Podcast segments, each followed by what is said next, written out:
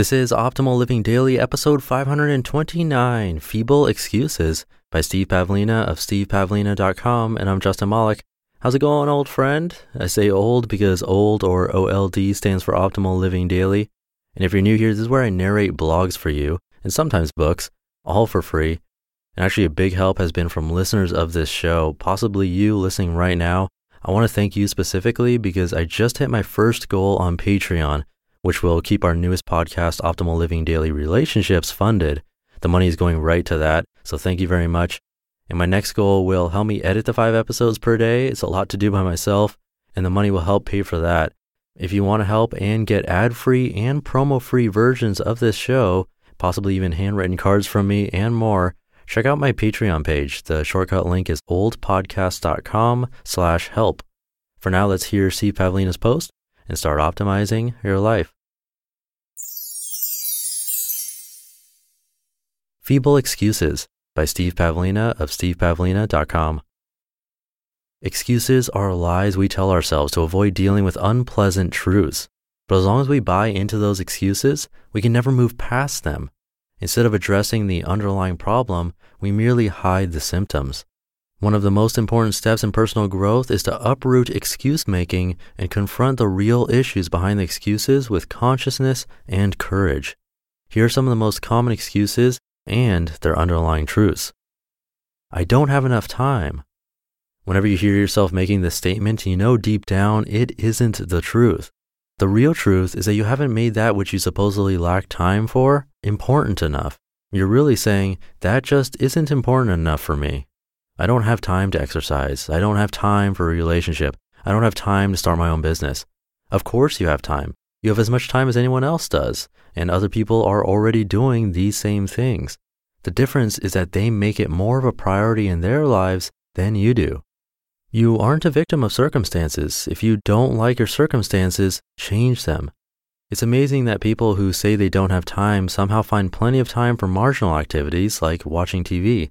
If you don't have time to exercise, then surely you don't have time to watch any TV at all. Such people are really saying that exercise simply isn't important enough to them. It's easier to blame the problem on a lack of time, but the real problem is a lack of will. I don't know how. This is one of the feeblest excuses of all. I don't know how to make a website. I don't know how to write well. I don't know how to get a better job. Are you capable of learning? Did you stop after learning to crawl, complaining, I don't know how to walk? The truth behind I don't know how is I'm unwilling to learn. In other words, you have to admit that you're lazy. I don't have the money.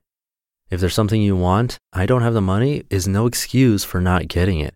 You can always earn the money or find a way to get the item at reduced cost. The truth behind I don't have the money is I don't want it badly enough.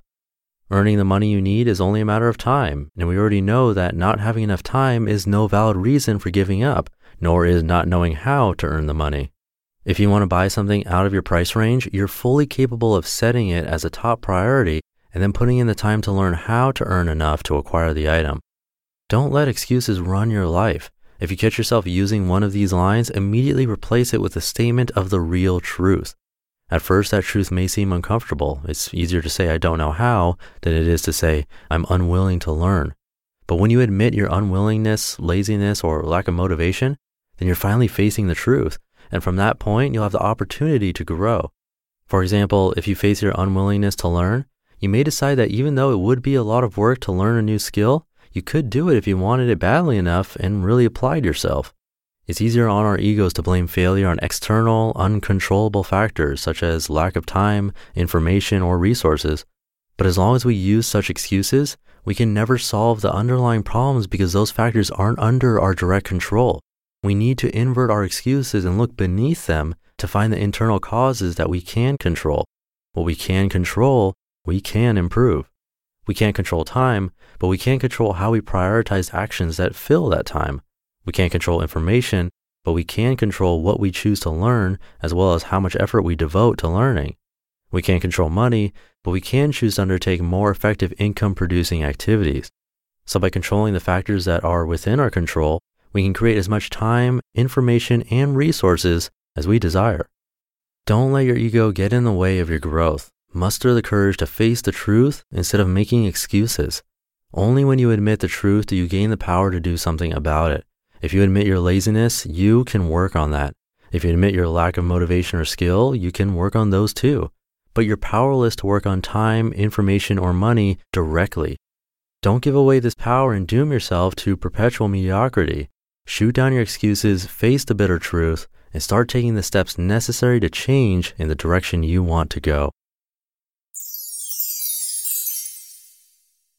You just listened to the post titled Feeble Excuses by Steve Pavlina of stevepavlina.com. I'll try to keep this ending nice and short for you. I want to quickly mention a big thank you to you listening to this show. And if you've decided to contribute around 7 cents or more per episode to remove the ads and self promotional content like this right here, that's a huge help to fund this whole thing. I just hit the first goal, which is amazing. And my next goal is really for my sanity I've listened to and edited every single episode of all five of our podcasts. That's like 1,200 episodes that I've gone through very carefully. I think my brain is frying. So the next goal will help pay for editing so I can focus on more important things like the actual content and quality and making these podcasts the best shows they can be. Seven cents per episode is right around $2 a month and it will give you a special podcast feed where self promotional content like this will be removed for you. Plus, the repetitive ending music will be gone too. You can contribute more if you like, also for bigger rewards. To check all that out, come by oldpodcast.com slash help. It'd mean a lot. And thank you for listening all the way through and every single day.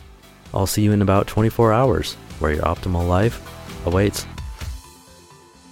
Hey, this is Dan from the Optimal Finance Daily podcast, which is a lot like this show, except more focused on personal finance. Justin handpicks the best posts he can find from blogs and authors like Ramit Sethi, Mr. Money Mustache, and more, and I read them to you five days a week. So if you enjoy this podcast, come on over and subscribe to Optimal Finance Daily too. And together, we'll optimize your financial life. You've been listening to Optimal Living Daily. Be sure to hit the subscribe button to stay up to date on each new episode and head to oldpodcast.com. That's O L D podcast.com for a free gift as well as more actionable tips and resources to help you maximize your potential.